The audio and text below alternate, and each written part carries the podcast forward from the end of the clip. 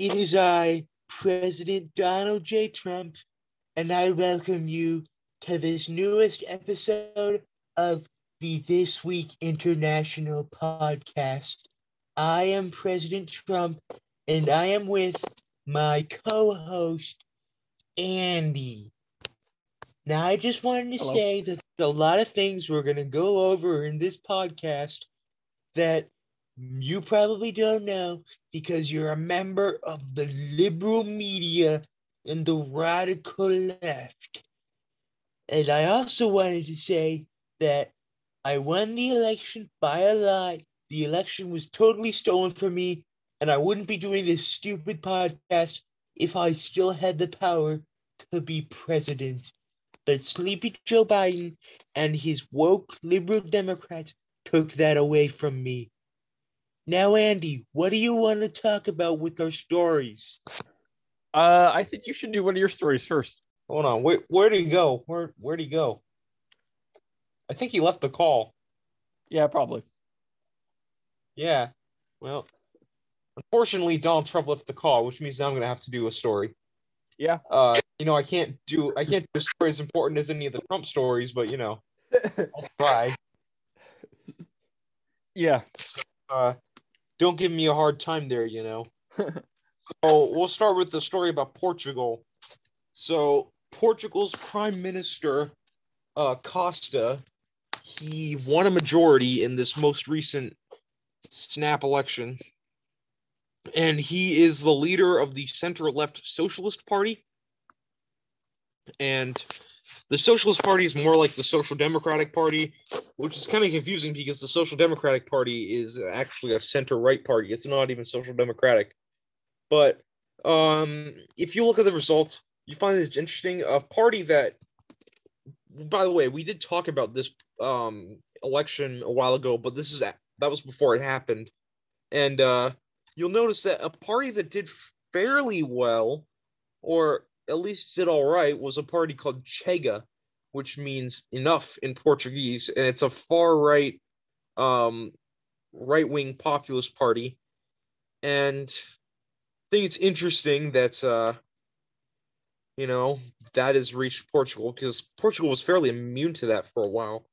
But uh, if I look at the results, uh, Antonio Costa he uh, got 41.7% of the vote and won 117 seats, which is one over the um, amount needed for a majority. So he has a two seat majority. Um, Rui Rio of the Social Democrats he gained 1.5% of the popular vote, so he's at 23, 29.3%, but he actually lost three seats.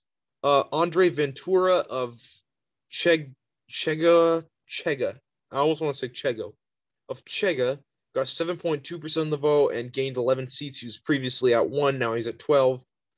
The um, Liberal Initiative political party, which is the Liberal Party, they they have 5% of the vote and eight seats. The Communist Party, led by Jerónimo de Sousa, has six seats and 4.4% of the vote. They lost six seats.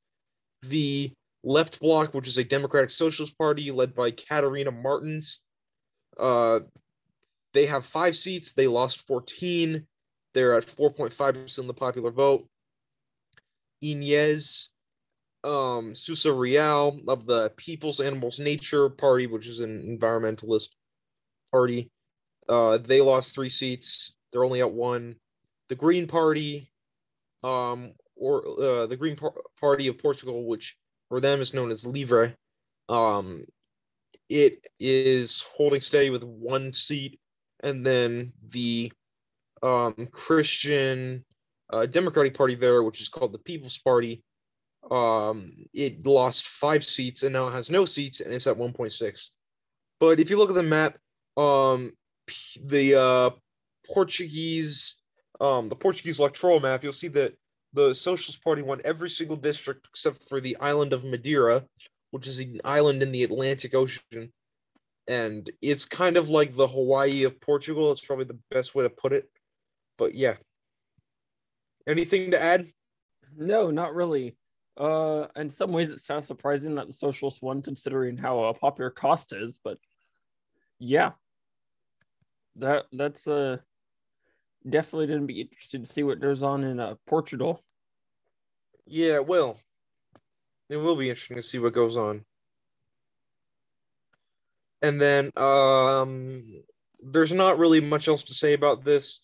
We'll see how the uh, election ends up um, turning out because technically there are still um, 0.87% of the votes to be counted, but I don't think it'll change anything. But it'll be interesting to see kind of the fallout from this election. I mean, he's obviously going to be sworn in, but uh, we'll see what happens as far as legislation goes, and especially as you know, COVID is maybe beginning to wind down. There might be some more issues on the, uh, I guess, for the prime minister to deal with that aren't COVID related. But obviously, you'll still have to deal with COVID. But there may be some other stuff too. So we'll see. We, yes, we Go will. your story. Yeah. Okay. So France is having a presidential election in less than 60 days. And uh, of course, Macron has not officially declared his uh, candidacy yet. But uh, there are there are a couple of candidates who are getting close to the um, number of signatures required from local elected officials in France to uh, become to become a French presidential candidate. Of course, in France, to, be, to run for office, as I just said, you have to receive a certain number of signatures of people who support your run for French president before you can run for president. These are all local elected officials. So, of course, Macron has not. I'm sorry, Macron is about the only one who has received the required number of signatures, I believe, as of February 3rd, of course, followed by one of his closest challengers, Valérie Pécresse. So, of course, Macron, I mean, he's pretty well known. He, uh, there was a whole yellow vest thing. There's a whole, so there's been some controversial stuff with Muslims that's surrounded his presidency as well, probably forced by the more right wing parties in France. There are a couple other major candidates in this election too. There is um, Nathalie Artaud of Lutte which is a which is which means the workers struggle. They're a leftist party that never really does well. There's Francois Asselineau. No, he's from the Popular Republican Union, and basically he's a relatively single issue guy. He just basically supports a basic platform of nationalism and distancing France from the United States. Of course, there we kind of have a bit more than zero influence. Yes, there's Nicolas Dupont-Aignan. He's from party called Debout la France. They're like a right wing party. They uh, generally don't really do well in French elections. They have one seat in the National Assembly. Of course, that is Aignan himself and he's pretty formidable candidate, so we'll skip him. Um, then there's Anne Hidalgo. Now, the French left has kind of been going through a bit of chaos, chaos as of recently because a lot of the candidates just aren't seen as very viable. Currently, the lead candidate on the left for French president is is uh, Jean-Luc Mélenchon of La France Insoumise, or as you would call it in English, France Unbowed. He's a hardcore leftist candidate that has been into a lot of conspiracy theories. Of course, he's a bit controversial. Anyways, back to Anne Hidalgo. Anne Hidalgo is the candidate for the French Socialist Party, which has really dropped in popularity as of recently, predominantly because they're seen as too environmentalist. This Anne Hidalgo basically supports banning cars, and not much more needs to be said. Then there's Yannick Jadot, the breeds of the Green Party of France. At least that is the description of them. They are actually called Europe Ecology, the Greens. And Jadot, forces, there seems to be a relatively standard the Green Party candidate. He is an environmentalist and humanitarian, presumably that's self-described. Or he was also a uh, key player in a large environmental debate that took place in France in 2008 that brings together They're French politicians from all over the political spectrum. Moving right along, there's Jean Lassalle. Uh, he skip him because he's he's he's kind of an opportunist. He kind of runs and he's ran a lot of for French presidential elections, but hasn't really done well.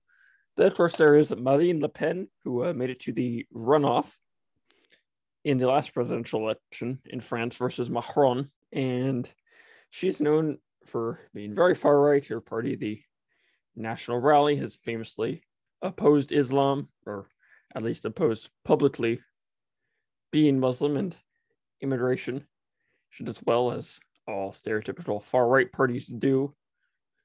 So, of course, she's more or less into economic protection and nationalism. I already discussed Jean Mélenchon. Then there's Valérie Patrice. Now, Valérie Patrice, I'm pretty sure I did not talk about her too fully yet. Valérie Patrice is the main candidate for French president for Les Républicains.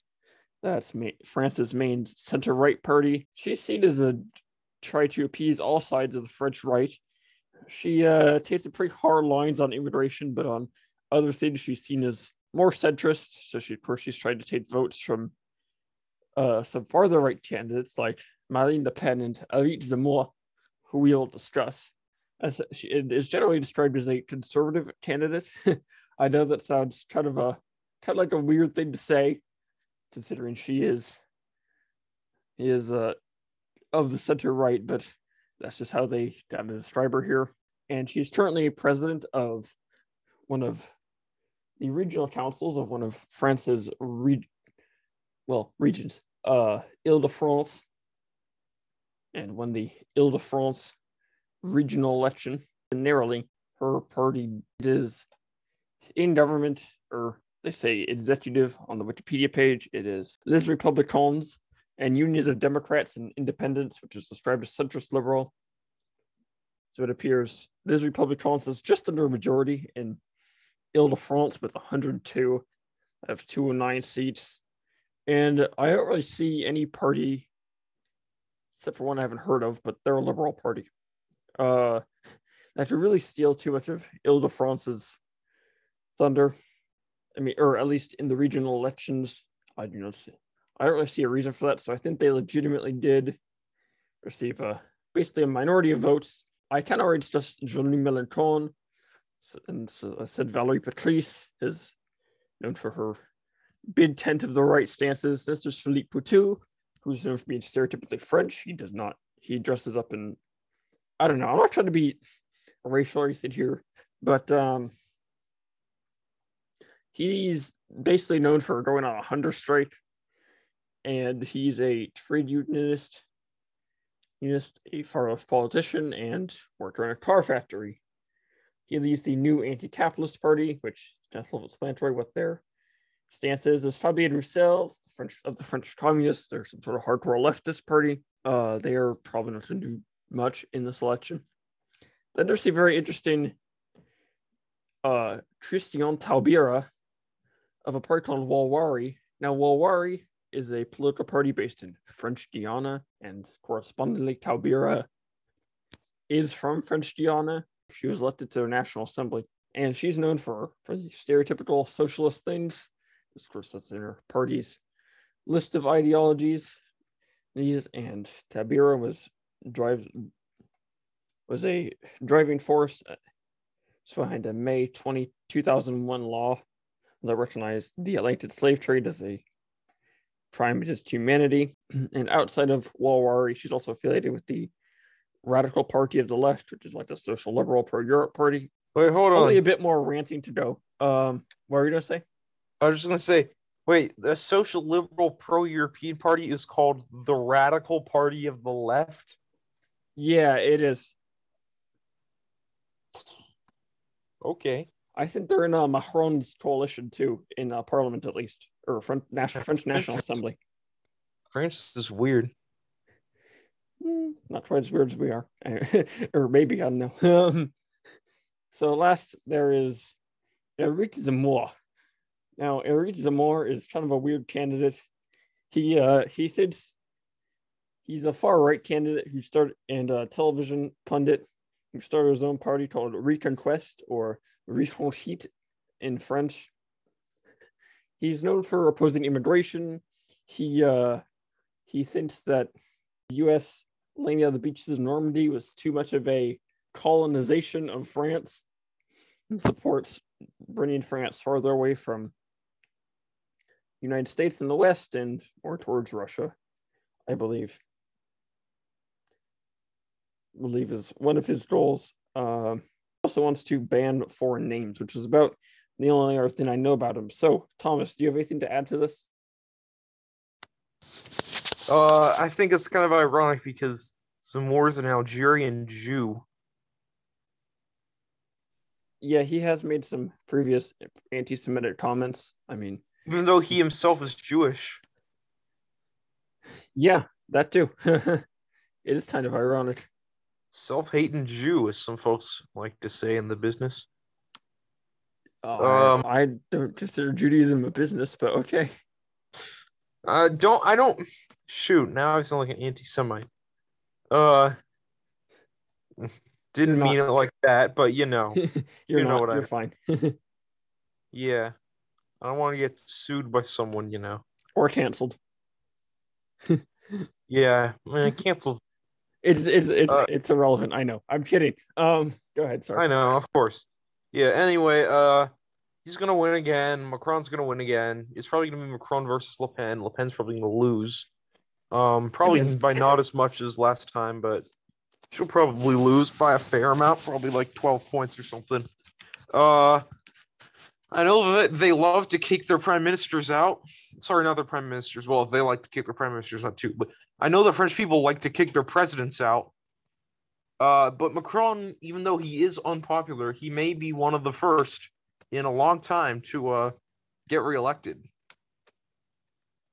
I'm pretty sure. I'm pretty sure Matthew may have been uh, Disdain. That was the last one to be reelected, but that is um I thought it was something uh, I have to research. Maybe it was Sarkozy. Hold on. No, Sar- Sarkozy wasn't reelected. Oh, I know okay. that. I think it was Jacques Chirac, maybe. I mean, I do not. I want to say. oh, it was, yeah, it was Chirac. a it was a Jacques Chirac. The last time he was well, Yeah. yeah, it was a it was. You're right. It is Jacques Chirac. But yeah, Jacques Chirac. then before that, oh, then before that it was Mitterrand, Francois Mitterrand of the Socialist Party, and then uh Valéry Giscard d'Estaing. Before that, okay, so I was two presidents off. Yeah, but uh, Macron's gonna win again. Uh, Probably. we'll see. Um, about uh, other things. If he wins very narrowly, then that could be telling of where the country's headed. If he wins by a lot, then he will probably be able to do most of the things he wants. Uh, I could see him if Le Pen barely loses. I could see him taking a harder line on Islam. I mean, he's always take he's already taken a much harder line than most folks thought he would when it comes to Islam. So a lot of folks were surprised by that, Yeah. but uh, you know, we'll see. Yeah. Do you want to do your next story? Yeah. So next story, this one is about um this one is about the Olympics. And you may be wondering, why are we talking about the Olympics? Well, if you don't know, to be political. Just watch. Look at the chess world. Yeah, exactly. Um, if you don't know about, if you don't know, um, much about what's going on, there are the Beijing Olympics, and what is interesting about it, or it's just kind of, is uh, there's a diplomatic boycott of the Beijing Olympics. Why, you may ask? Because of the Uyghur genocide. So, uh, the U.S. and the U.K. and Lithuania have a diplomatic boycott, which means they aren't sending representatives to Beijing during the Olympics. Other some other countries did, um, but um, what's weird is China decided to during this whole thing thrust a young Uyghur athlete into a into the spotlight during the Olympics and when the opening ceremony was happening and this placed her at the center of the whole Uyghur controversy. So this is all from France 24, a French news source. Funny, we were just talking about the French. Um, her name is Dinigir Yula Muijiang. Is she an athlete? Or is she yeah, she's a 20 year old cross country skier who has trained for years to fulfill every child's dream to star in the Olympics. But her prominent smiling appearance is the final Olympic torchbearer on Friday at the Bird's Nest National Stadium in front of thousands of spectators across global television screens had clear political overtones. And she is a Uyghur from Xinjiang, where the CCP, the Chinese Communist Party, is accused of committing genocide, basically. Um, following her appearance, um, Chinese diplomats shared videos on Twitter's, tw- Twitter's, oops, uh, Twitter of her family clapping as they watched the ceremony on screen, some dabbing tears from their eyes. Now, China has told critics to stop politicizing the Olympics, um, and the whole political thing, besides the whole Uyghur thing, is also because there is a lot of debates about um, speaking out against Hong Kong and Hong Kong situation and Taiwan and Tibet and just free speech in general. But uh, that's been a whole another different thing going on during this Olympics about athletes speaking out against the Chinese government. Um, and uh, the IOC, the International Olympic Community, said that Yilamujiang's inclusion in the opening ceremony uh, was totally valid and that she had every right to participate and it didn't violate political neutrality. Um, again, that's something that you can debate or uh, not. You can hold different views on that. Um, but uh, it's been very controversial. Um, Vladimir Putin attended the ceremony, but the U.S., Australia, Britain, Canada didn't go, and uh, one million Uyghur Muslims are in re-education camps, as they call, as the Chinese government calls them, in Xinjiang, and Chinese uh, authorities have been accused of forced sterilization and forced labor, so basically slavery. And yeah, uh, her father was an athlete, and she's been training for a while, but it's unclear how much of this story is true about her being a proud Chinese citizen. You know, I mean, what's the truth here? What what has been told by the CCP to make them look better? How much of the stuff are they just making up? I don't know. You know, obviously she did appear. We know that, and we know she's a Uyghur, but we don't know the whole situation. If you know she was actually like, if she's actually like pro-China or she's just you know secretly anti-China and doing this out of um she's just like not speaking out. I don't know. We'll see. But what do you think about this? I mean, I think there's probably a lot of reasons that they're doing this. Well, one, she's probably like one Uyghur out of like a hundred that actually gets to, you know, live a normal life. Two, China may be doing this. If you look at the medal table, the medal table currently, they're getting the you know what beat out of them. Like they're in ninth. They're currently on the medal table. They're tied for ninth with New Zealand in so far. Like they're I don't think if they stay in that position, that I they're probably gonna have done the worst of any host country probably ever. But um, two, they're probably. I mean, including flexing that you have a Uyghur in your Olympics when you're actively persecuting Uyghurs is kind of making it political from the start. You know. Yeah, but I guess they claim that they aren't. They claim that they aren't uh, persecuting Uyghurs. I know, but still, like they're. But they also claim that they're not being political either, and when they actively are. So I mean, the whole thing's a the whole thing's a train wreck. I mean, my social credit score may go down for that, but the thing's a train wreck. Yeah. It it I think it did go down. You know. Yeah, I do too. yeah. You know what? I actually just got a message from the president of China saying that you have negative 400 social credit right now. I know, right? It's terrible, dude. That's funny. so, But yeah, okay, uh, we'll see what happens with that. I mean, honestly, she may be living a normal life because she may have been picked. So she's she an may have- athlete. Yeah, she may to have. flex with her. You know, they may have thought, you know, an athlete's, you know, putting sending an athlete to a concentration camp's too far, but you know, uh, I don't know, but it's it's weird. Um, the CCP is a really bad organization. Oh shoot, I lost some social credit there, but um, CCP's in all reality, the CCP isn't good, and uh, I hope it stops the genocide and they can become a functioning organization. I mean, obviously they wouldn't really be the CCP anymore. They'd be whatever the Chinese Centrist party. I'm kidding. centric CCP Chinese centrist party. Yeah, Yes. um, like that. But you know, but I maybe mean, maybe we'll become Democrat. Maybe they'll become Democratic too. Who knows? yeah.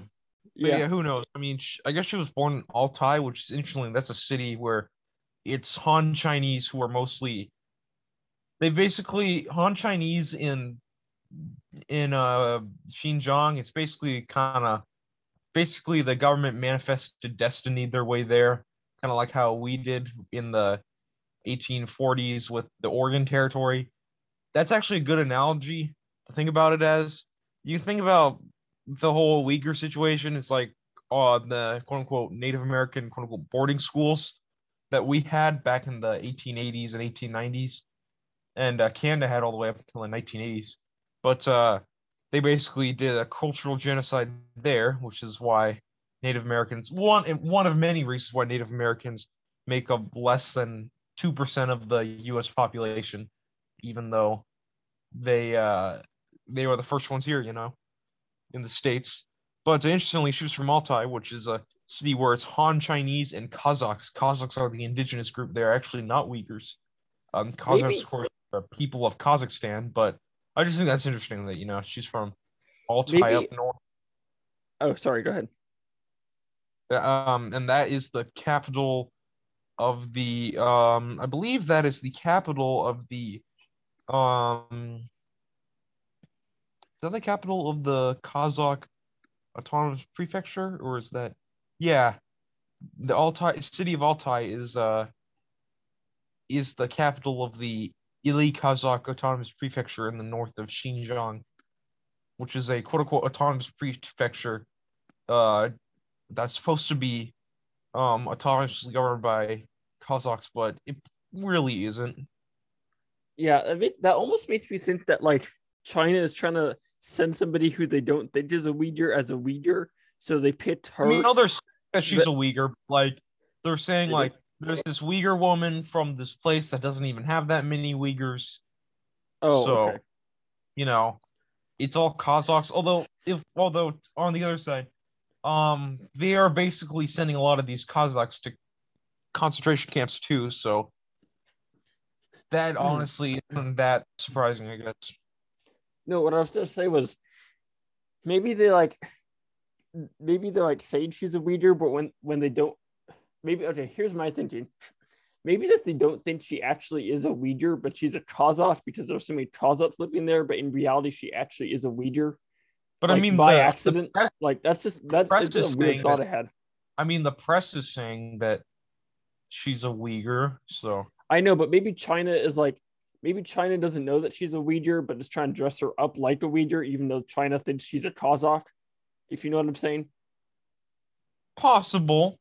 Yeah, that's what I'm trying to get at. Maybe I, I yeah, don't know. unlikely, but I I see where you're coming from. Yeah, that's possible. I, I don't know. I'm not trying to be so, I'm not trying to be conspiratorial here, but it I don't know. You you, you never know with these. You, you never know with the CCP. Yeah, Oh, sorry, sorry. Hold on. Uh, this.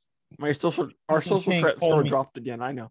Yeah, he told me that the CCP has done nothing wrong. and that there's oh, nothing going on in Western China. oh yeah, yeah, right. He said that that's uh, neo-colonialism. to Hmm. even suggest that there's anything going wrong in China. It I says mean- that, that Western imperialist neo-colonialism. That's what I heard. I mean, China's pretty colonialist if you think about it. So, uh, Whoa, know, whoa, man. whoa, whoa, whoa there, buddy. I know. I mean, with the whole uh, Like- hog- You like whole lost hog- like million credits there. I know. Uh, you, you know, with the whole uh, Hong Kong and Taiwan thing, yeah, it's uh, whew. yeah, which uh, we all know is not a country, you know. yeah, funny, funny. It's just made up. It's just a made up place, you know. It's like uh, Disneyland. Zootopia. Yeah, yeah. No, it, to be honest, if if we didn't know your actual views on China, you'd be a very good, convincing Uyghur genocide denier, Thomas. you'd be a very convincing Uyghur genocide denier. That's not a good thing. I don't, I don't know. I don't think that's a good thing. I don't know. I don't know either, dude. Okay. That- no, that's a terrible thing. That doesn't okay. Yeah. Okay. Sorry. that's fine. But yeah. Huh. Interesting. Uh anyway. Do you want to Oh, I to? find out Go ahead. Sorry. By the way, I did find out that there is an East Turkestan government in exile. Oh, that's well. I mean, to be fair, Tibet has that. and Nothing's changed there, so I'm not sure anything's going to change with uh, East and it's led by a guy named Gulam Osman Yagma Gulum Zulfikar, who is a Canadian Uyghur who was born in Artuch, which is in the very western fringes of East Turkestan. Wait a minute. Hold on. Did, the, did a bunch of Canadian Uyghurs just get together and decide to the for, to form their own government of Uyghurs? Uh, well, it'd be, it'd be Uyghurs from all over the world. Oh, They would- okay.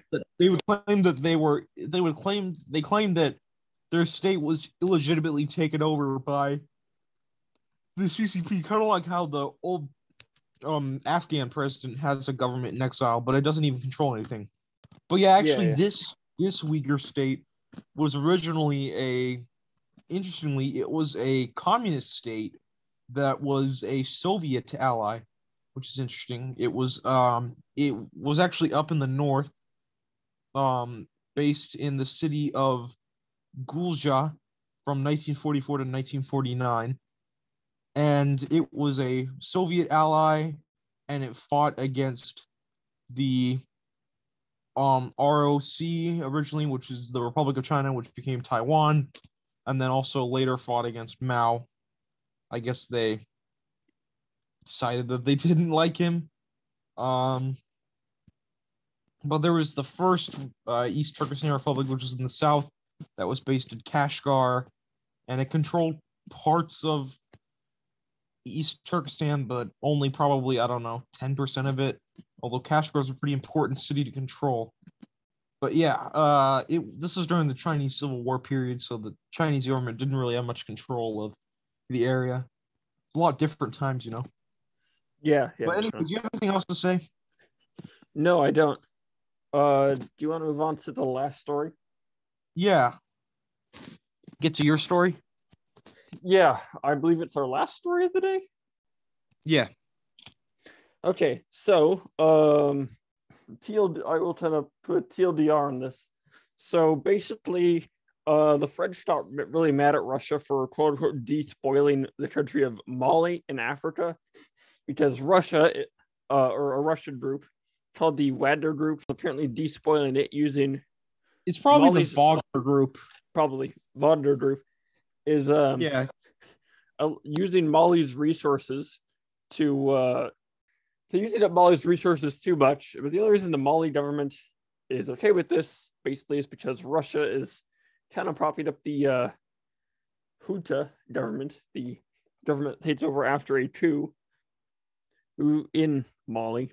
Because Mali's had three coups in the course of the last 10 years. And France is kind of pissed about this. Um, because you know Russia, of course, Mali has a very close relationship with Europe, and of course, there's the colonial ties. Allegedly, Russia also chased out a Danish contingent of troops that were in Mali. Of course, the main voice behind this is Mali's, I mean, the France's foreign minister, Jean-Yves Le Drian. Uh, he is a relatively center-left dude. He was president of the Regional Council of Brittany He's from a, a political party called Territories in Progress, or the Social Reformist Movement of France. They're a social liberal and social democratic party who has a 46 seats in the National Assembly. Yeah, um, no, not really. Uh, I mean, it's kind of weird that Mali is, you know, center of another controversy involving Russia, because Russia's really had no historical presence in the region. I mean, they never got any African colonies. They tried in the 1890s or 1880s to get some land in the Horn, but that didn't work out. And I think either Italy or France or both of them snatched up the land that Russia wanted. I think it was around the area that's now Djibouti, but I don't remember for certain. Um, I mean, the area's been closely tied to France forever. It was originally a French colony. It was actually originally called French Sudan because that whole area, the whole um, Sahara desert area, the kind of central part of it, was originally called Sudan, which is why even though Mali is very far away from the country of Sudan, it's almost it's probably I don't know I don't know how far away it is by miles, but it's it's probably at least as far away from uh, Sudan as I would guess Poland is from Western France, which I mean that's pretty far away. But um France has always had a big presence there. I mean, French is spoken in Mali is like the lingua franca. I mean, uh, they have a lot of local languages, and most folks in Mali don't speak it as a native language, but everyone learns it there, and it's used by different ethnic groups to communicate with each other and to communicate with folks in other countries because a lot of the neighboring countries also speak French and have close ties to French. Places like Niger and Chad and Burkina Faso. But yeah, uh, it's a strange situation. Uh, Mali is a fairly turbulent country, but it may have some decent uh, resources. It probably does, to be honest. So probably could get rich at some point. I mean, obviously the most famous uh, person from Mali was Mansa Musa, who was the ruler of the Mali Empire uh 800 or something years ago and he was so rich that he made gold worthless he was the richest man to ever live but uh yeah uh we'll see what happens here it's probably sounds like a broken record there but we just really don't know with stuff like this Yeah. have anything else No, not really. Do you want to wrap this up? yeah let's wrap this up um thank you for listening uh please listen to our podcast listen to our other episodes If you want to. And uh, whoa, hold on. I think uh I think Trump got back on the line for some reason. Hold on. I just want to interrupt this podcast. And I just want to say that these stories were stupid. You guys are frauds. I don't want to listen to this podcast any more times. And I am never, ever, ever coming back on this podcast. You guys are almost as bad as Mike Pence. Wow, that's that's not a great way to end this, you know. But uh, if I don't know if you'll agree with Trump on that one or not, but uh, if you don't, please like and share this podcast, and any support is appreciated. Uh, we're on basically every podcasting platform, and we have an Instagram at TWI one two four zero four. So follow that, and And the get some- subreddit. R Yeah, the subreddit. International. I need to update it, but it'll come. Yeah, and uh, be on lookout for episode one of Wacky Ideas. That should be coming out soon. Oh, okay. I'll Yeah. see you around. Yeah, see ya.